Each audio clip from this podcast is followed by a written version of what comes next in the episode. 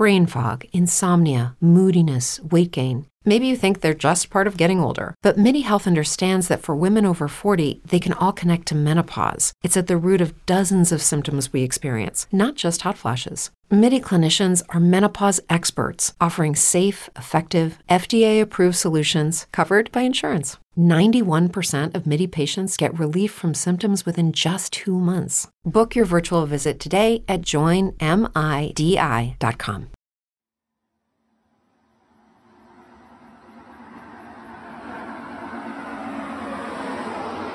This podcast contains adult themes and language. Listener discretion is advised.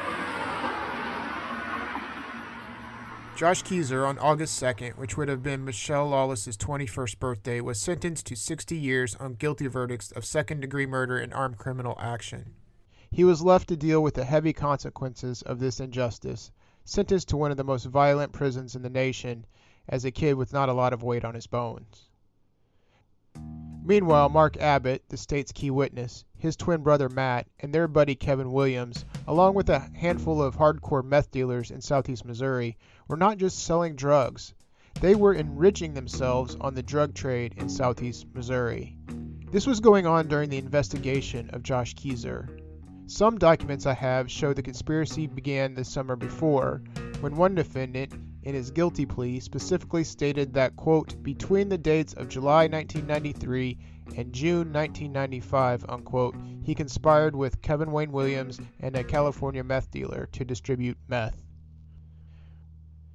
Williams and both Abbotts, but more so Matt than Mark, were known to drive to Barstow, California to acquire pounds of meth at a time. The Abbotts and Kevin Williams were among a band of vicious, gun-toting, bar-fighting country boys who were transporting drugs either in their own vehicles or as truck drivers for trucking companies. In fact, I'm told by a source once very close to Kevin Williams that he quit his job at Farrell Mobile Home Sales to pursue the drug trade full-time. He left that job a few months before Michelle's murder. I tried to pinpoint the timeline as to when Williams and the Abbotts became involved with the meth trade. Mark Abbott testified he didn't get involved in meth until well after the murder, but I have several sources who tell me that that's not true. But the meth trade, like all enterprises, evolve over time. Demand changes, supply changes, efficiencies emerge. Buying moderate quantities from a local dealer might seem like good money until you do the math and figure out it would be well worth your time and effort to cut out the middleman and get larger quantities directly from the source. So this is the point in the story where things get a little bit more complicated. We're going to be splitting off into different storylines. We have Michelle's murder. That's been the focus, and we'll continue to examine evidence that has come out about who actually committed that crime. We have a drug investigation in which current suspects of Michelle's murder were heavily involved. And then we have the long, slow process of undoing Josh Kezer's conviction. Through all of these threads, there is an undercurrent of corruption, a picture that began to emerge as investigators turned a blind eye toward Mark Abbott despite all his inconsistencies, and instead found ways to push Josh's conviction through a disturbing investigation. This is the point in the story where the word lawless takes on more meaning than the last name of our murder victim. The story that's told from this point is told via the files of a fraud case, a sexual harassment case, a major methamphetamine investigation, and an exoneration case. Josh Kezer was convicted on June seventeenth, nineteen ninety-four. We're going to jump ahead in the timeline now to October twenty-ninth, nineteen ninety-four. It just so happens that on that date, coincidentally, Glenn Farrell, the owner of Farrell Mobile Homes and Kevin Williams' former boss, was under federal investigation for fraud charges. He was in trouble. He was facing prison time. He had been charging his mobile home sales customers a sales tax that did not exist. The state would claim that Farrell, not closely related to the sheriff, had fraudulently collected more than one hundred thousand dollars from his customers. He'd had his employees do two separate books in attempts to conceal his fraud from auditors. Others who knew people close to Glenn Farrell told me the fraud was much more profitable than what the state had proven.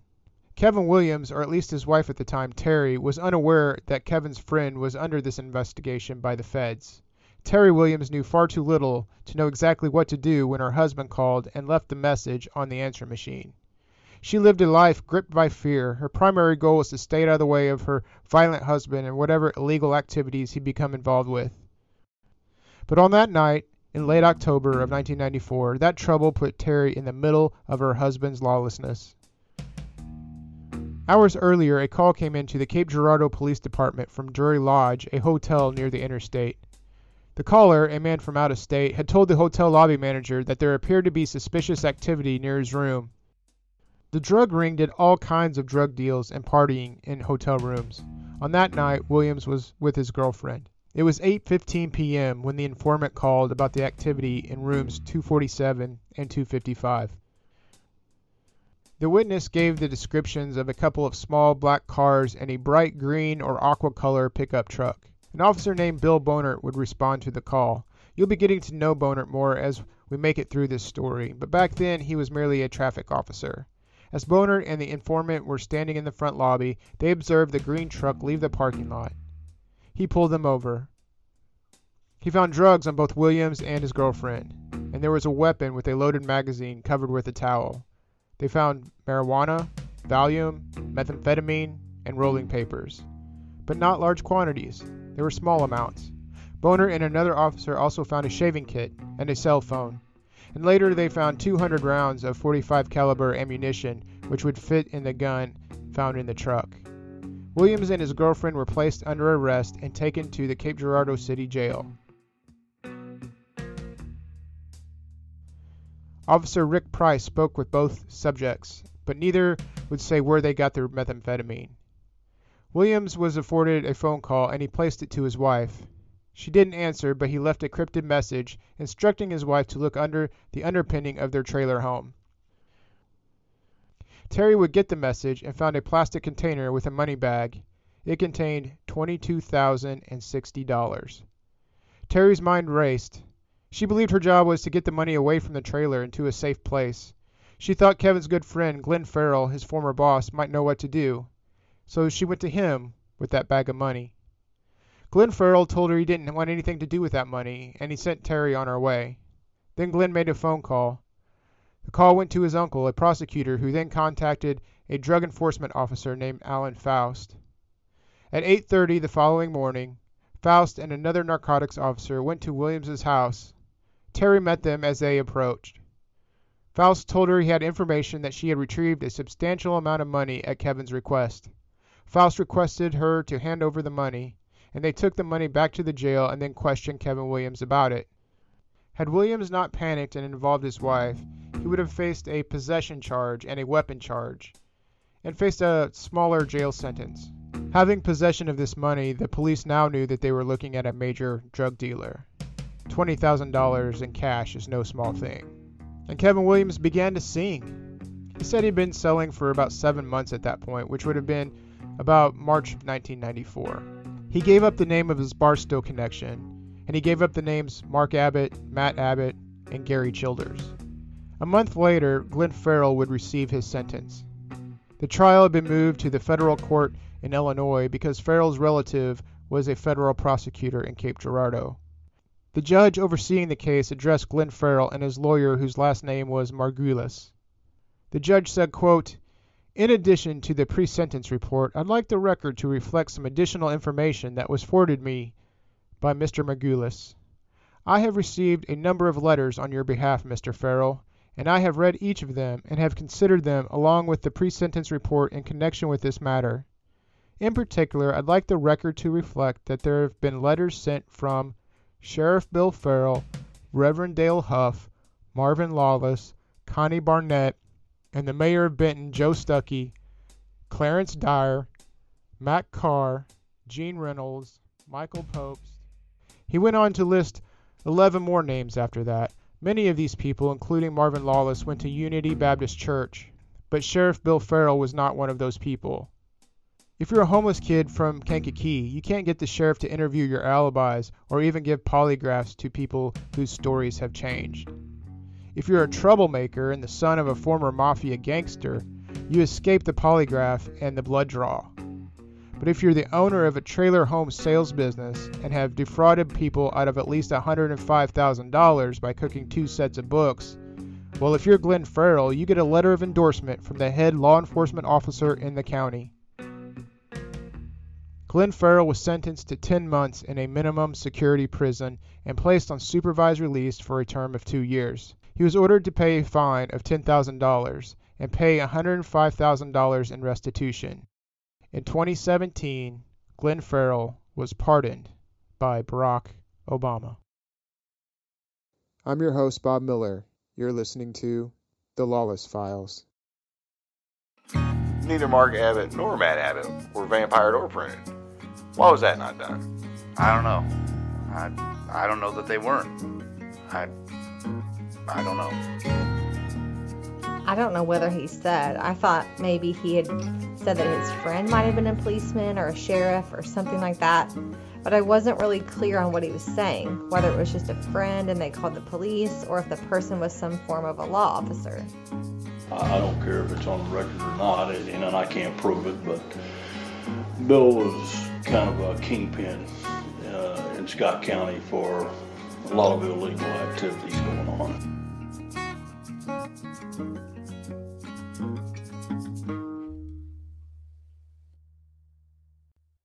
At Parker, our purpose is simple. We want to make the world a better place by working more efficiently, by using more sustainable practices, by developing better technologies. We keep moving forward. With each new idea, innovation, and partnership, we're one step closer to fulfilling our purpose every single day. To find out more, visit parker.com slash purpose. Parker, engineering your success. Remember when they brought me back to the county jail?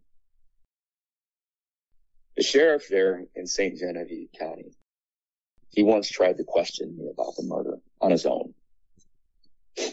I was working out on the weights there. This is months before the trial. And he came out and he tried to play the good cop with me. Talk to me, Josh.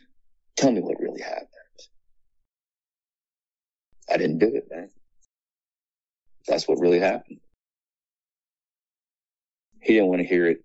He dismissed me, walked away, never really had anything for me. During the trial, he paid attention. He attended the trial. That was the biggest case in Saint Genevieve at that time.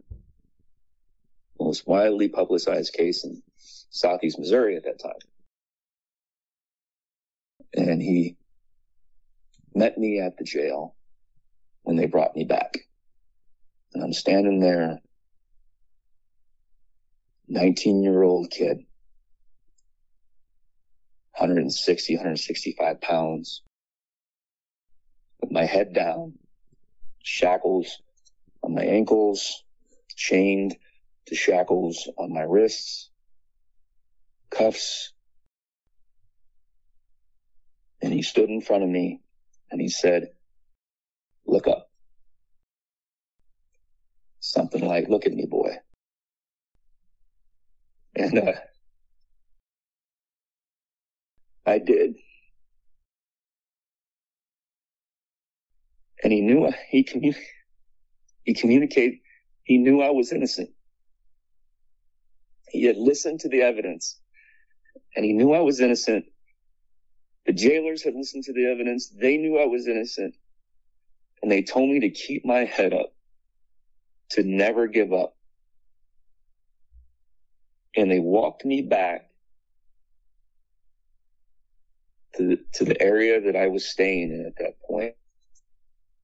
They had me staying with the work release people at that point because I was a well-behaved inmate.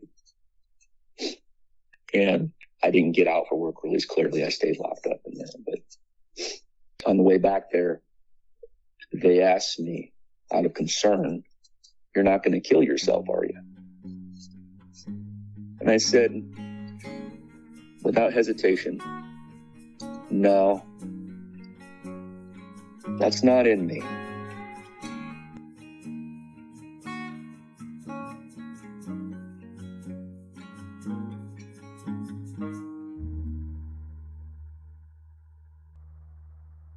You probably remember where you were the first night that Josh Kezer spent in prison. About an hour after Josh learned his dubious fate, Los Angeles County District Attorney Gil Garcetti held a news conference, filing murder charges against O J Simpson. The evening of Josh's conviction, an estimated ninety-five million people watched the slow-motion police chase of the famous white Bronco. The national news outlets were obsessed with the story that would lead to the trial of the century. It's a wonder that a local story, taking up two columns in the corner of the front page in the Scott County Signal newspaper, a weekly sister newspaper of the Southeast Missourian, caught Lacey Warren's attention. Lacey was a teenager, a few years younger than Michelle, and she remembered the Halloween party at her friend Dawn Worley's place. She had read the story, and then she went to see her friend Dawn.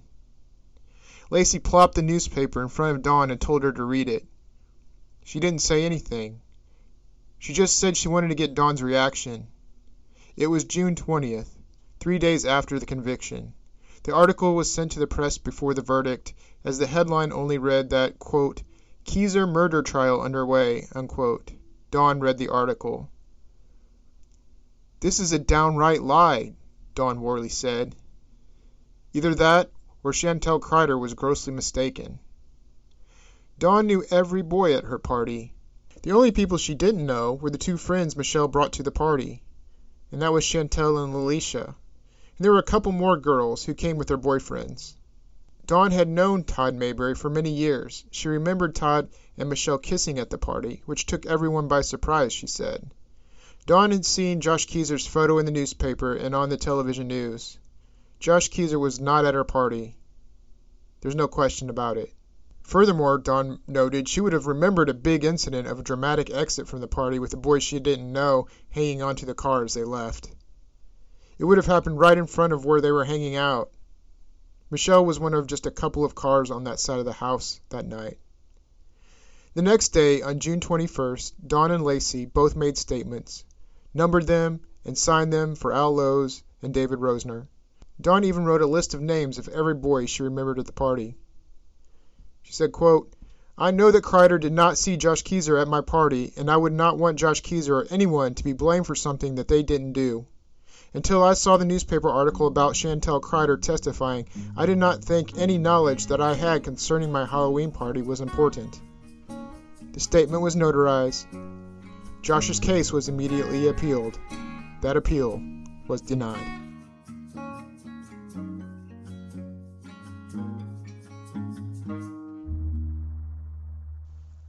On August fourth, nineteen ninety-four, Josh Kezer's mother, Joan Kezer, wrote the following letter to the editor to the Southeast Missourian newspaper. "To whom it may concern, my name is Joan Kezer. My only child, Joshua C. Kezer, nineteen, was recently convicted of second-degree murder and armed criminal action. He's been sentenced to sixty years in prison. But I am absolutely positive that my son is innocent.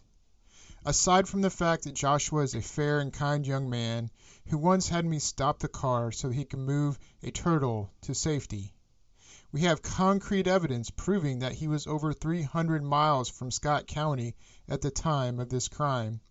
He was in no way connected to or even acquainted with the victim.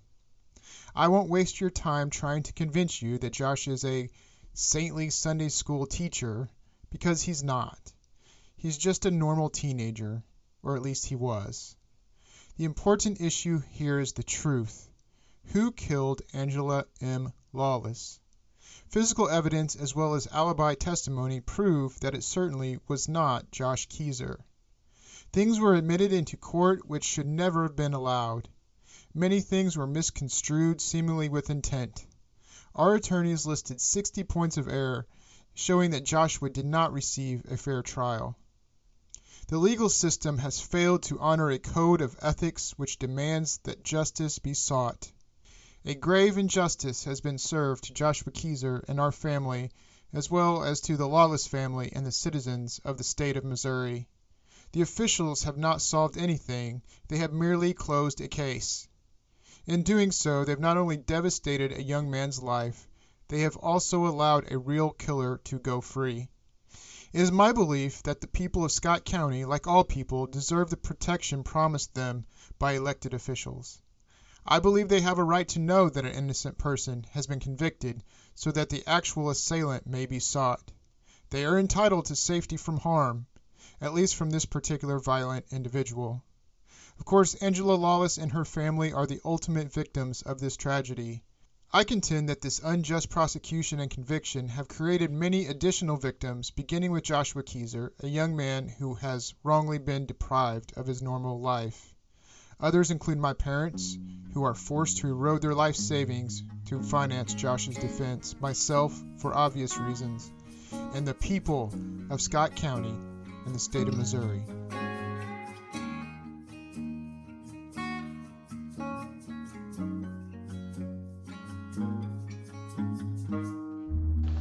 On a particular day, after the the court proceedings, after Josh Kezer had been convicted of the crime, Abbott came to a cabin that I was at that belonged to another friend of mine, Sammy Johnson, in Commerce.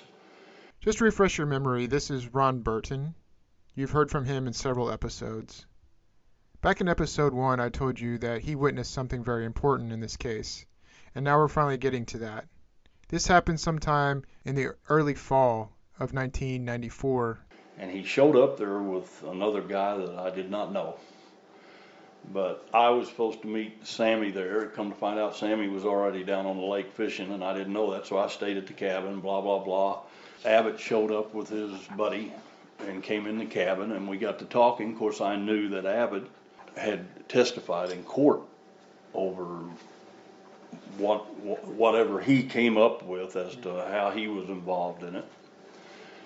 And so I asked him uh, questions about it. And, and like in the court proceedings, they, when I was on the witness stand, they asked me whether Abbott had been, whether I could tell whether he was on drugs or whether he had been drinking. And I said, no, I, I couldn't tell that.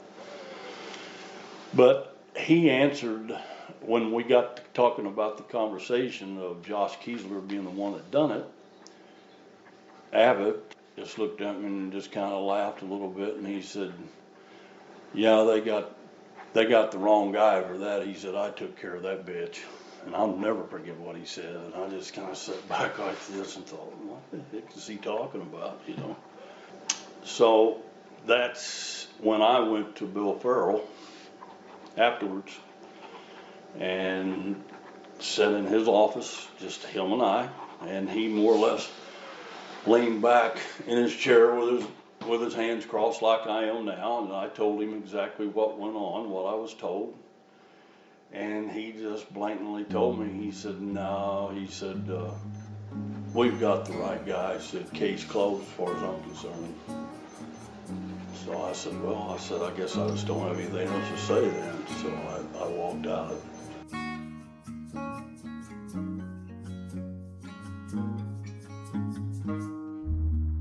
It was either the day of the conviction or the day after. My source doesn't really remember quite for sure. She just remembers watching the news and finding out that Josh Kezer had been convicted of a murder of a college girl in Scott County. My source, who requested anonymity, had previously known Josh through a family connection. Her grandmother knew Josh's mother. At the time of the trial, in June of nineteen ninety-four, my source was messing around with Matt Abbott. The source said Matt was generally not high when they were together. Mark, on the other hand, was high a lot more often.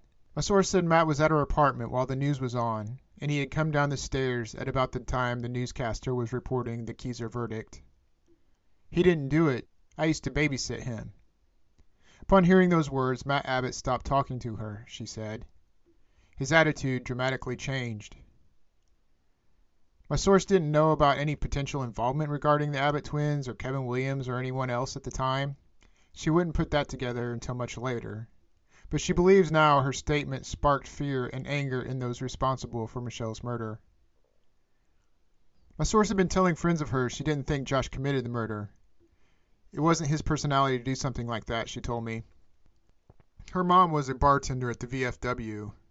She's since passed away, but she had a lot of connections. She collected a lot of drinking friends and stories while pouring all the drinks. My source learned that the Abbott twins might have been involved in Michelle's murder from her mother. Several months later, on the final day of nineteen ninety-four, my source went to the Purple Crackle with a friend to celebrate New Year's Eve. She had been drinking and had in mind to go home with Matt to settle a score with a rival girlfriend. And so that night she thought she was leaving the Purple Crackle with Matt. She soon realized, however, it wasn't Matt on her arm escorting her from the bar. Mark was taking her to his truck, where another man was waiting for them. My source believes it was Kevin Williams, but she isn't certain on that point because she didn't know him. What she is certain about, though, is that the men pushed her into the truck and took her for a drive. They drove south about fifteen miles to the Benton exit, where they turned on the exit ramp, driving slowly over the overpass toward the Farrell Mobile Home sales lot. "Do you know where we are?" one of them asked. She told them she didn't, but of course she knew. She was terrified. "You talk too much," one of them said. My source said they told her to stop talking about Josh Kezer being innocent, and if she didn't keep her mouth shut, she would end up just like Michelle. She doesn't remember the ride home.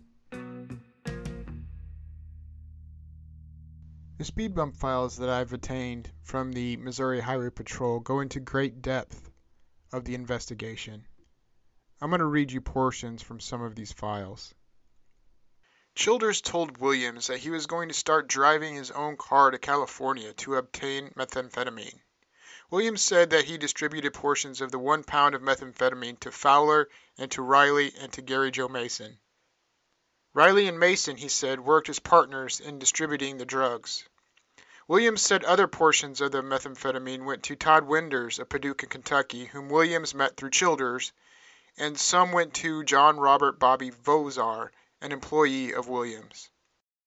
Williams said that approximately two to three weeks later, he gave Childers eighteen to twenty thousand dollars for two pounds of methamphetamine, which Childers expected to pick up on an upcoming trip to California. Williams said that Childers was gone approximately three and one half days, and upon returning to Missouri, came to Williams's shop where he gave the drugs to Williams. Williams said that the methamphetamine weighed slightly more than one and three quarters pounds, and that he buried the bulk of it in five-gallon buckets near his house. Williams said that he distributed portions of the methamphetamine to Winders, Fowler, Mason, Vozar, and Jimmy Howell of Scott City, Missouri. Williams said that all of these subjects would receive portions of the methamphetamine on the front and would then return repeatedly for more until all the methamphetamine had been distributed. Williams said that Howell distributed some of the methamphetamine that he received from Lisa, last name unknown, in Cape Girardeau. Williams said that the one and three quarters pounds of methamphetamine was all distributed within three to four days after it was received. Rick Walter, who was just a reserve deputy at the time of Michelle Lawless's murder, went on to be a full-time deputy. In that role, he didn't like some of the things he was seeing. I believe it was still in the city limits of Miner, but north north Miner. Um, and I had went to I went to the academy with a, a guy that I graduated with. He was he, at that time he was with the D E A, and uh, so the D E A was involved, uh, Drug Task Force. Uh, Miner City, and I was the only one from the county that was there. And we were we were to serve this search warrant, and this at this guy's. Uh, it was actually the, the, where we served the search warrant was behind his residence, behind the residence, and was a a uh, like a shop that had a small office in it. And I think he might have worked on cars, as far as like auto body or, you know, it wasn't a. a real big business, but I, he just kind of, uh, there wasn't any advertisement uh, on the building. It was just, I think he just done that as a hobby, maybe, I don't know. Um, but we had to uh, wait until we got the go-ahead from the sheriff. Uh, we were ordered that nobody was to be in uniform except me, because uh, I was to read the search warrant to this person, and um, uh, no patrol cars, because he did not want to embarrass anybody. He didn't want to embarrass this guy. So there was no patrol cars. Everybody had to have uh, under uh, plain cars or uh, their own vehicles. Um, so we were waiting at Miner Police Department. I decided just to walk out the front of the P D to get kind of get away from everybody else. And um, while I was standing outside in front of the police department, he drove, the sheriff drove by. And he waved to me, I waved to him, and he drove. Of course, he, his residence was just north of where we was going to serve the search warrant, and he waved at us, waved, waved at me. And a little bit later, he gave us, he gave the call. He said, go ahead and serve the search warrant. Um, I rode with the, the, the D E A agent, the one that I had went to the academy with, and on the way, um, I asked him, I said, what do you think we're really going to find here now? Because I told him what had happened, uh, that, that the sheriff had just drove by, and we were waiting on his phone call, which there was nothing that I could prove or anybody else, but he drove right by this guy's residence, and I found out later that they were acquaintances. Um, we got there, we we ran up to the went up to the door. Uh, you could see through the uh, glass through in the door uh, that. Uh, This guy was inside, and he was buffing, looked like he was buffing a fender on, on maybe a set of sawhorses. And when we all came in, he looks up. I don't think he even really stopped buffing. He just looked up, and he said, hey, guys, what's going on? Come on in. He wasn't surprised. He wasn't shocked. You got all these, you got all these law enforcement coming in your shop, and it was like we were welcome there. He was, wasn't surprised that we were there, uh, like he was expecting us. He, uh, I, I said, I need to, I've got this, I advised him we had a search warrant, and he said, yeah, not a problem, and I, he took us over to the little office area. He said, now come in here, look in here, open the doors for us, and he said, you may want to look behind here, and he's pointing out places and helping us, and I read the search warrant to him, and I, I gave him a ride back to Miner P D. Um, we did not find anything. He was, he wasn't worried about it at, at all, um, so... You know, a lot of us there that night, we had our own conclusions of what had happened. Again, couldn't prove anything, but um, just the way everything went down and was set up, it seemed seemed pretty odd. Yeah.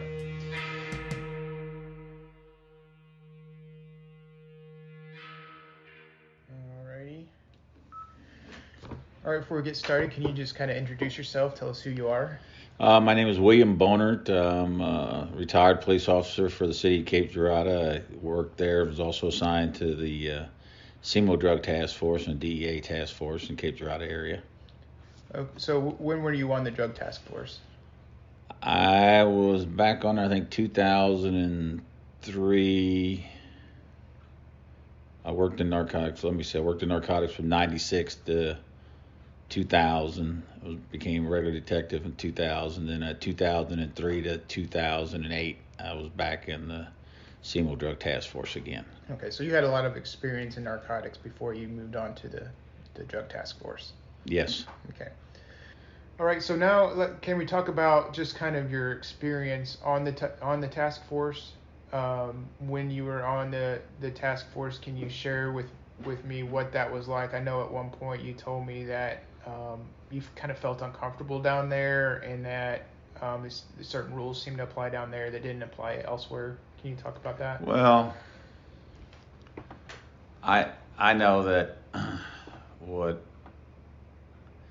while Bill Farrell was still in as the sheriff down there, I just did not feel like going down there and working cases, because uh, I know that one time we had a a search warrant, myself and another officer, and we went down to the uh, U P S depot down in uh, Scott County, and we served that search warrant. And um,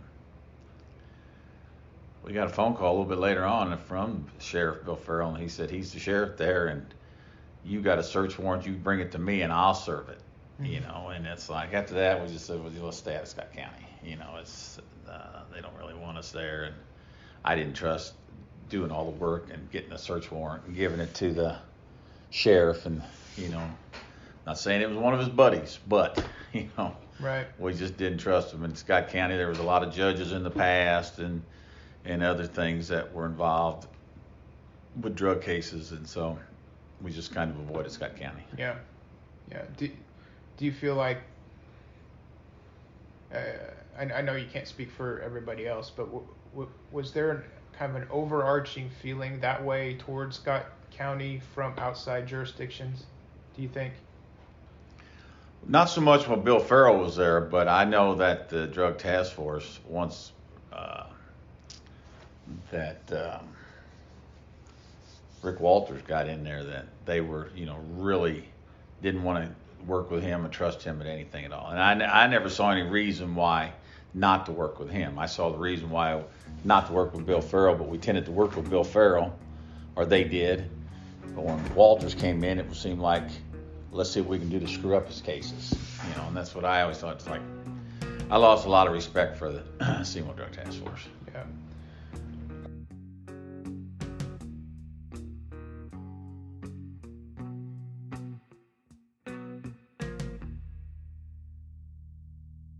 Farrell started out making this much a year. Now I got a couple half million dollar horses running around in the field out there. Yeah. You know. Yeah. Half I never did get into that. Him and Judge Mann was tight. They kept a lot of things going, you know. The voice you're hearing is a man named Brian Conklin. Brian was associated with Kevin Williams and the Abbott boys, and also Larry Abbott. He's also the brother of one of the women who was with Mark Abbott the night of the murder when they went to pick up Kevin Williams from the party in Commerce. Brian was a colorful character, as you're going to hear in this interview. Brian Conklin doesn't hide the fact that he was a drug dealer. He moved all sorts of drugs, especially cocaine. I'd heard from one source that Brian was actually called on the night of the murder to go pick up Kevin. That's an accusation that Brian denied. Brian had all sorts of crazy stories from his time distributing cocaine and later when he manufactured methamphetamine. He described situations where people were hanging out back windows and firing guns at chasing cars. He's a construction worker and he's very proud of his work ethic. He had a lot of information, important information that I'll share with you later, but what you're hearing now is kind of his thoughts on Bill Farrell. I can see him being tied with Larry Abbott's mom and dad, getting persuasion from them, or Larry, you know. I bet I've got tickets for it. And went toward twenty-four and Larry said, you got a ticket? Make a phone call, give me that, I'll throw it away. You sure? Yeah. But he was, they say he was tied, you know, coin-operated machines in southern Illinois. Yeah. Not just anybody can do that. Right. And then uh, a couple times I I got a ticket, and Larry, I got pulled over on the parking lot. You didn't get a motherfucker no ticket in my parking lot. Larry knew people we'd call, and they'd, hey, just go ahead and throw that away. You know. Me and Larry are still tight.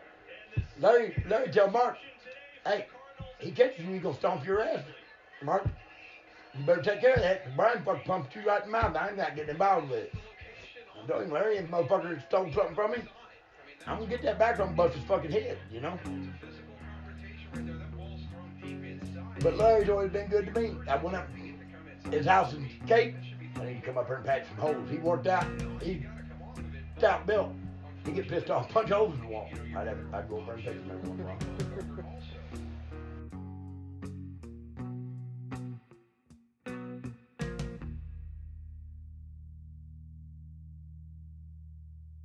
Riley stated that Shelton distributed methamphetamine to Todd Davis and Brian Dixon. Riley stated that he also knows Jeremy Floyd as a distributor of methamphetamine, and that he knows Floyd distributed his methamphetamine through David Franklin, Kevin Miller, Ray Ring, Sally Lambaugh, and Nicholas Potashnik.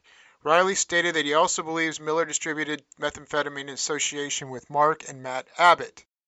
Riley told us that Mason provided he and Barry with pagers, which they used to facilitate the distribution of methamphetamine.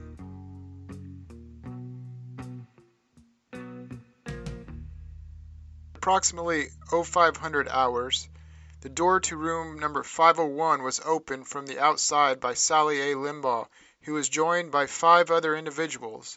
A search by officers found Limbaugh to be in possession of methamphetamine, Susan D. Bell in possession of marijuana, and Jean E. Haynes in possession of drug paraphernalia. While other officers continued to search, I spoke with Limbaugh, who told me that she received the methamphetamine found in her possession from Jeremy Floyd.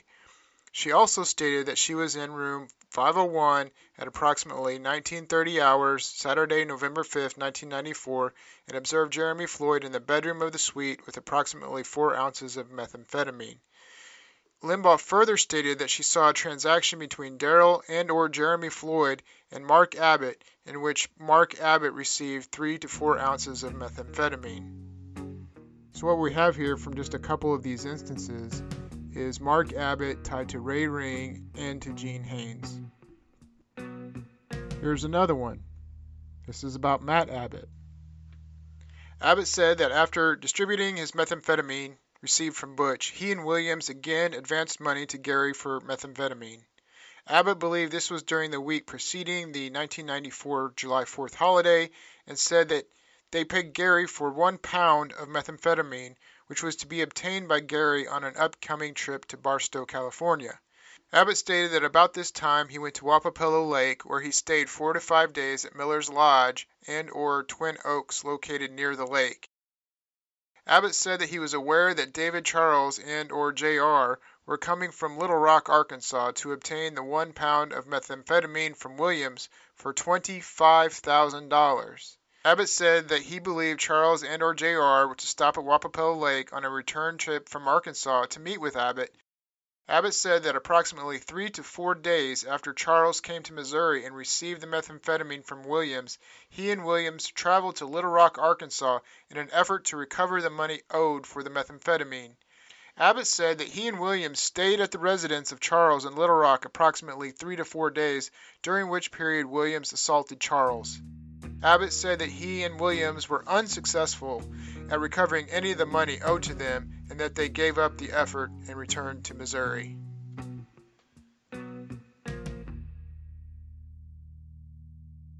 A couple years into my investigation of the Michelle Lawless murder, I was put in touch with a source who is familiar with the meth ring from the nineteen nineties. This is a man who's familiar with the Abbott family, Kevin Williams, and the culture of drugs in Scott County. He agreed to talk to me in a recorded conversation on the condition of anonymity and that his voice be disguised. Um, can you tell me a little bit of what, what you heard about um, some of those dealings with the Abbotts? Yes. Um, this is tricky. Yeah. Okay, uh, here's the thing. Back in the day, back in the nineties, there was this group of people, and uh, they were headquartered in Long Beach, California. And uh, they were a uh, large Mexican cartel, and they sold uh, large quantities of methamphetamines, among other things, but that was the, the chief interest that the Abbotts had with this group of people. Uh, they uh, would go out there, and I, I don't know if they actually went out there very often, but I know it, they went out there at least once and made contact with these people in California and established a relationship with them. Okay, so uh, in the nineties, you know, the, the meth epidemic reaches, you know, that's what you were talking about earlier, uh, California. Um, Do you, were, were those were those same things happening then um, with, you know, kind of looking the other other way in in certain situations? I don't have any direct knowledge of that, but it was, you know, mainly a lot of the same players and a lot of the same people were still in power. So, if you know, like I said, I think uh, a lot of times maybe it wouldn't be so much as, you know, like a, a case would be dismissed, but maybe somebody would make a phone call and say, hey, look, uh, these people are looking at you. You might want to, you know, shut things down for a while. Or, you know, there were there were things that were going on that were maybe hidden in the shadows that were never brought to light. And, you know, maybe investigations that were never started, you know, that sort of thing. Like I said, I don't, I don't have any smoking gun evidence or, you know, where I can say this guy through this, you know, sort of this investigation or this guy didn't indict this person. I mean, I'm not, I'm not saying I, I know anything that's like directly a smoking gun, but it was just well known. It was just, you know, it was just the way things were done. And there were, there was a lot of money and a lot of powerful people that were uh, either directly or indirectly involved in letting things kind of run the way they had always run, which was, you know, secretive and underhanded.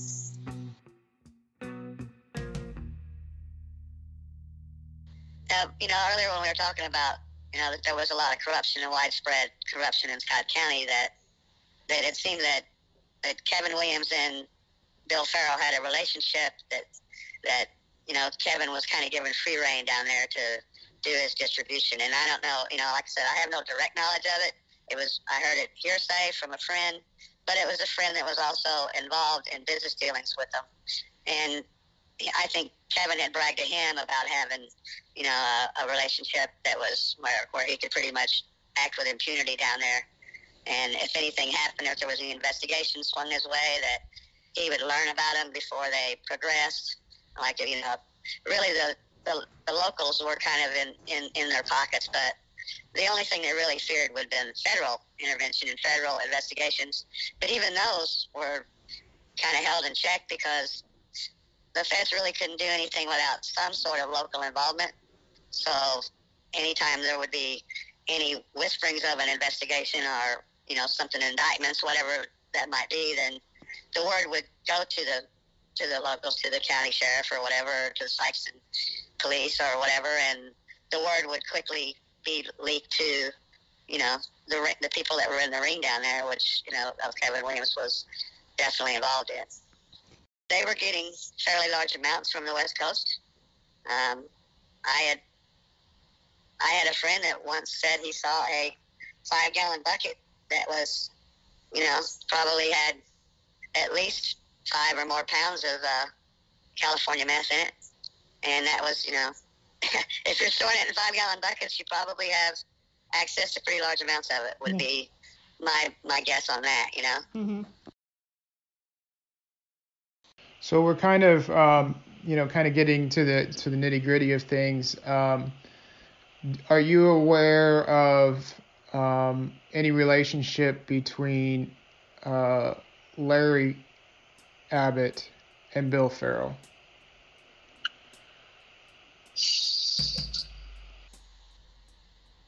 I don't know of any direct relationship as far as any quid pro quo type of relationships, but I had heard that because of the Lawler investigation that there may have been, you know, some sort of uh, exchange or some sort of, you know, quid pro quo. But like I said, I have no direct knowledge of it. I've only heard rumors and, you know, secondhand stories. But it seemed like pretty much anything was for sale down there at the right price. And, you know, when you're... when your son or sons may have, you know, been looking at an indictment on a murder case, that that would be something that could have possibly been something that, you know, would have made an amount of money change hands. But like I said, I have no direct knowledge of it, but it wasn't, it definitely was not out of the realm of possibility. Would you have ever heard anything specifically about, about Josh Kezer or um, how that trial went, how they got that conviction? Did you have you have you heard anything about? Yeah, I had actually heard that. Um, well, you know, I mean, if there was an arrangement made to, you know, to cover up or not investigate or however you want to put it, what happened there, then there was a lot of public pressure that somebody had to go. Somebody had to go down for it, and it seemed like Josh Kezer was just a, you know, a, a readily available fall guy, really. I mean, maybe the kid was just in the wrong place at the wrong time. And I say kid, I mean, he's a, he's a man now, and he's, you know, suffered a long consequences for what happened to him. And it's become, you know, public record that he was falsely convicted. And, you know, it was a terrible travesty of justice, what they did to that young man. I think anybody that's aware of any part of the case would agree with that. Um, I had heard that, you know, they, they took the, some of the jailhouse bitches down there and said, hey, listen, we'll reduce your charges or we'll, you know, you can make bond or, you know, do something along those lines of helping you on your legal problems if you uh, say that you heard this kid confess to this crime. And basically they railroaded him. And Can you can you can you tell us a little bit about what, what you're comfortable telling us as far as how you would have access to some of this information?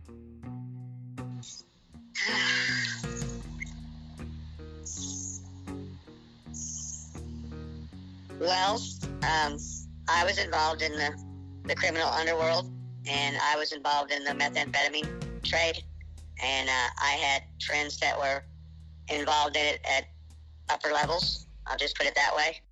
and uh, we would talk shop, you know, and sometimes things would be talked about, you know, of uh, other rings or other people that were involved, and and I would hear things from uh, my friends, and my friends were well connected. Uh, I myself went to federal prison for distribution of methamphetamine.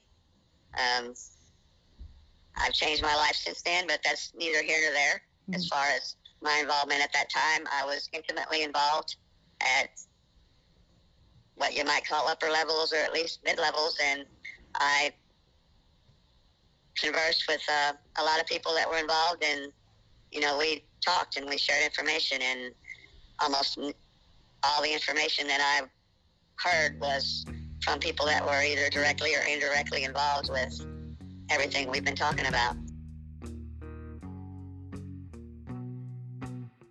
I think it was, it was not, I don't think it was really that, I don't know, if it was a hierarchy, if it was tightly organized. I think it was just a group that shared interests, and, you know, uh, I'm not sure who the who the actual, who, if you would call a kingpin or a ringleader or whatever, I'm not sure who that would have actually been. Actually, if anybody was in that position, it's probably a person who's never really been charged and faced the music for what was going on then, because, like I said, he was operating at a, a different level. It may be what you might call a puppet master, or whatever you might want to call it, and um, never really uh, was indicted for any of this, and never, as far at least to my knowledge, never got in trouble, because um, people didn't generally mess with him. You know, people didn't generally want to put him out there, because, you know, that that could have uh, led to uh, real, real, real problems, because he was very well protected. On Friday, December second, nineteen ninety-four, and December twenty-first, nineteen ninety-four, Task Force Officer J R. Weber and I interviewed Richard Ray Ring at his residence in Sikeston, Missouri. Ring said that about this time, during midsummer nineteen ninety-four, he was aware that the Abbott brothers and Kevin Williams had fronted one pound of methamphetamine to an individual in Arkansas who were unknown to Ring, and that the methamphetamine was fronted for twenty-five thousand dollars. Ring stated that the individuals in Arkansas did not pay the Abbotts and Williams for the methamphetamine, and that the Abbotts and Williams traveled to Arkansas in an effort to recover the money owed for the methamphetamine. Ring stated that Floyd's transactions with the Abbotts took place primarily at the Abbott Shop Building on Saint Mary Street in Scott City, Missouri, and at a yellow house where one or both of the Abbott brothers resided in Scott City, Missouri. Ring stated that Floyd obtained an unknown quantity of methamphetamine from Jim at this time, and that Ring was told by Floyd that ten pounds of methamphetamine were at another location at the hotel. Ring stated that Jim had a gray nine millimeter handgun of unknown make on a table in the room, and that he was furnishing user amounts of methamphetamine to everyone present. Ring stated along with himself, Floyd, Hampton, and Jim, those present included Floyd's girlfriend, Angie Welter, Michelle Beck, Danielle Carter, Jamie Floyd, and Chantelle Crider, David Franklin, and Hampton's wife. So obviously, Ray Ring was all up in the Abbott's business. Chantelle Crider and her then-husband, David Franklin, were all tied up in this. Furthermore, Ring stated that Floyd has distributed methamphetamine to David Franklin and Nicholas Potashnik since about June of nineteen ninety-four, and that he has watched Potashnik distribute quarter-gram quantities of methamphetamine to high school students in Sikeston. This was happening in the summer of nineteen ninety-four, the same summer that Chantelle Crider testified against Josh Kezer.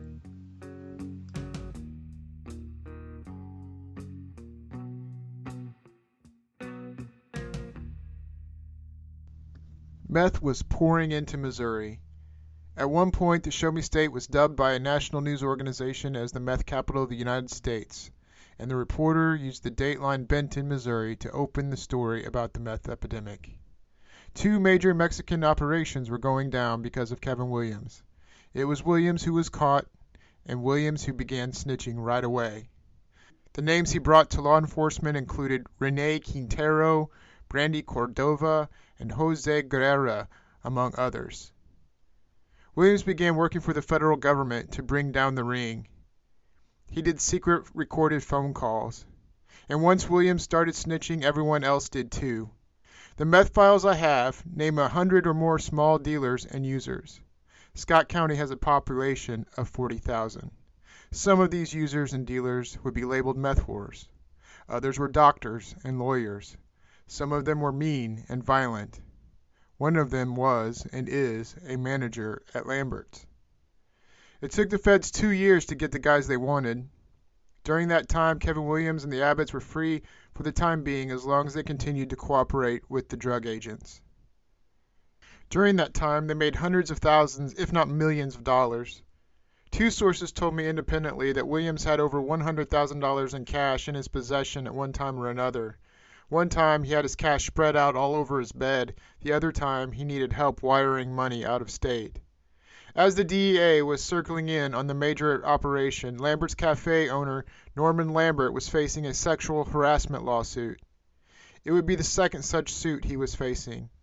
The victim claimed Lambert subjected the plaintiff to unwanted sexual advances, including, quote, requests and demands for dates and sexual favors, kissed and placed his arms around the plaintiff and touched her breasts and buttocks in a sexual nature which was not invited and not consented, unquote.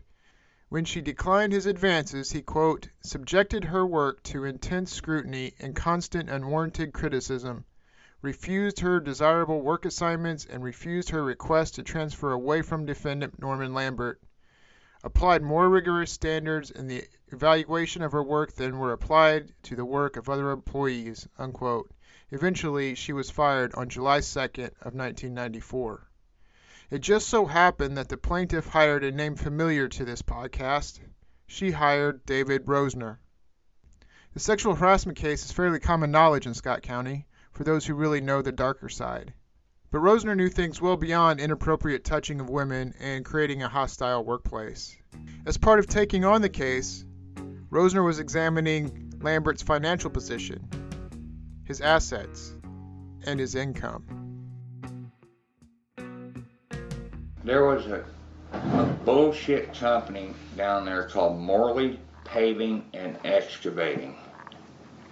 It was not registered with the Secretary of State. It did not have a business license in Scott County. And it was all bound up with Norm Lambert, Bill Farrell, Kevin Williams, and a whole bunch of other people were getting paychecks from a bullshit company called Morley Paving and Excavating. Okay. Do you know anything about this? No. Do you have documents? Most of that would have been in my Lambert file, because I, I discovered it in my Lambert. You got a Lambert file? Oh, God. I, I'm under protective. I can't talk much about it. You know Lambert didn't commit suicide. Well, I never really knew what was going on, but I'm the guy that was suing him over the sexual harassment. And Morley Paving and Excavating and Kevin Williams came up in the context of the uh, Darlene Almadani versus Norman Lambert and Lambert's Cafe. And there was this bullshit company, I could never, you know, I just kept hitting walls. But Bill was thick as thieves with the Lamberts. Norm threatened me if I didn't back off of his case that I'd end up, quote, face down in a cornfield. And that was in Jim Robinson's office. Jim was on the Board of Governors for the Missouri Bar. When I took Norm's deposition, I told him, well, you need to go back in there and sit your ass down. I'm not done answering you questions. We were asking questions about why his airport was flying down to Arizona and South Texas and picking up shit. The, the Lambert airplane was getting used, what was my belief. It was making a lot of strange trips. And they, nobody could ever really account for them, and ultimately that case got settled, so I stopped pursuing it. Um, and then I told them all along down there that Ben Lambert was a bad apple, and he was doing some bad dope dealing and shit with women, and I just got shut down at every turn. You're just causing trouble. Your mercenary litigation tactics killed Norm Lambert. I had Jim Robinson filing on the Board of Governors, so, so, disparaging so, my law license up there with the O C D C and, and all this shit. And lo and behold, twenty years later, Ben Lambert gets busted for sex trafficking meth whores yeah. down in Foley, Alabama. Yeah. Yeah. So it's, it was, I knew this all along, and they painted me out to be a stark, raving lunatic. From day one on Josh Kezer, and then it carried on into the Norm Lambert case, and eventually they sold me a fifty dollar bag of pot in a sting operation.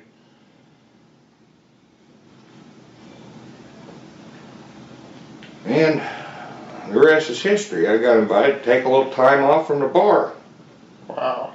And lost everything and had to start over. But, you this, know. This is amazing. Um, okay, so, so the lawsuit, um, was that a sexual harassment case? Did it go beyond that at all? Beyond sexual harassment? Just blowjobs in the workplace, basically, were the allegations, and it was settled. I can't tell you what it was settled for, or I have to be probably, there was a gag order after that settlement, so I'm not really sure how far I can go on it without, and I don't have that file anymore. Was, you know, I kept it ten years, it was settled, and I think it got, I think I burned it out in a trash barrel right here in the backyard with all the other twenty-year-old files I didn't have yeah. to keep. Because my investigation of the Lawless case has taken me to Norm Lambert. Yeah, they were fucking interconnected. Kevin Williams was running dope. Kevin and Mark were running dope for Benji Lambert. And Norm Lambert was Bill Farrell's real tight connection. They had businesses right next to each other. So there's your connection.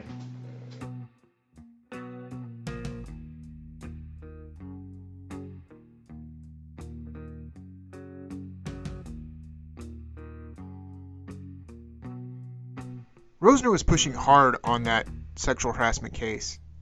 It was moving more slowly than he would have liked. Meanwhile, the federal court was putting away the last conspirators of the speed bump methamphetamine conspiracy.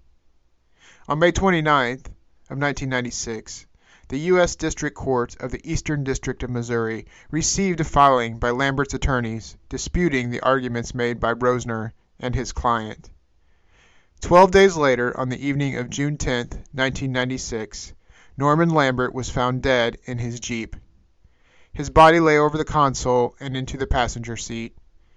A gun had fallen near his hand onto the floorboard. The beloved restaurant owner was dead, killed by a single bullet to the head.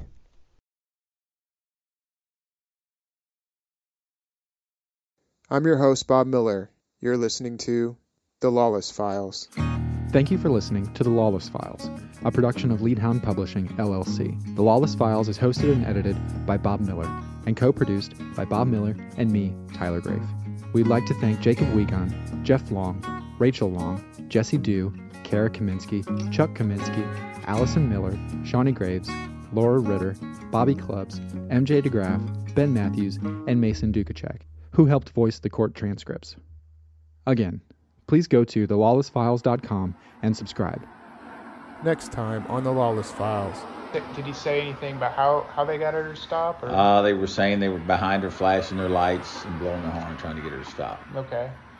So uh, so then the car stops. Then what What did Mark say happened? She's, uh, Mark said they stopped on the Benton exit, that Kevin got out. He stayed in the car. He said that uh, Kevin went up to the car. He heard them arguing some, talking some. Arguing some, and then he heard some gunshots. Okay. Um, did did Mark say where they had been coming from, or did he say uh, what happened after that? He said they had driven, following her from the Sykeston area up to the Benton exit. Okay. They would have been going northbound on fifty-five. Okay, but he didn't say, you know, if they were at a party or, you know, where they were at. Um, no, he did not that. say that. Okay. Okay, so... Um, Did did Mark give any detail about what happened right after that, like what where they went or anything of that nature? Uh, Mark said uh, as soon as the shooting happened, uh, he saw Kevin Williams ran off toward the east to the toward the Farrell Mobile Homes uh, trailer lot. Uh, he went up and uh, checked on Michelle. Uh, so at that time, he went and tried to uh, he went to the sheriff's office to get help. Okay.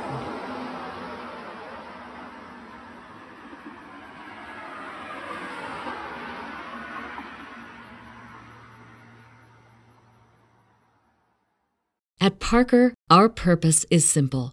We want to make the world a better place by working more efficiently, by using more sustainable practices, by developing better technologies. We keep moving forward. With each new idea, innovation, and partnership, we're one step closer to fulfilling our purpose every single day. To find out more, visit parker dot com slash purpose. Parker, engineering your success. Cashback is not available on gas in New Jersey and Wisconsin. Hey, good morning. You're heading to the airport, right? Yep, thanks for checking. I like the car. How long have you been a rideshare driver? About three years now. I really enjoy it. Isn't it hard to make money these days with the price of gas being so high? Not for me. I use Upside, the free app that gives you cash back for every gallon of gas you buy. Wait a minute. Are you saying you actually get real money back when you get gas with the Upside app? Yep, I get real cash back every time I get gas. Does that actually add up to anything? I'll make around two hundred dollars to three hundred dollars. Wow, that's serious. Extra cash. I'm downloading the Upside app now. Download the free Upside app now to earn real cash back every time you buy gas. Use promo code C A R for an extra twenty-five cents a gallon bonus on your first tank. You can cash out anytime right to your bank account, PayPal, or a gift card for Amazon and other brands. Just download the free Upside app and use promo code C A R for a twenty-five cents a gallon bonus on your first tank. That's code C A R.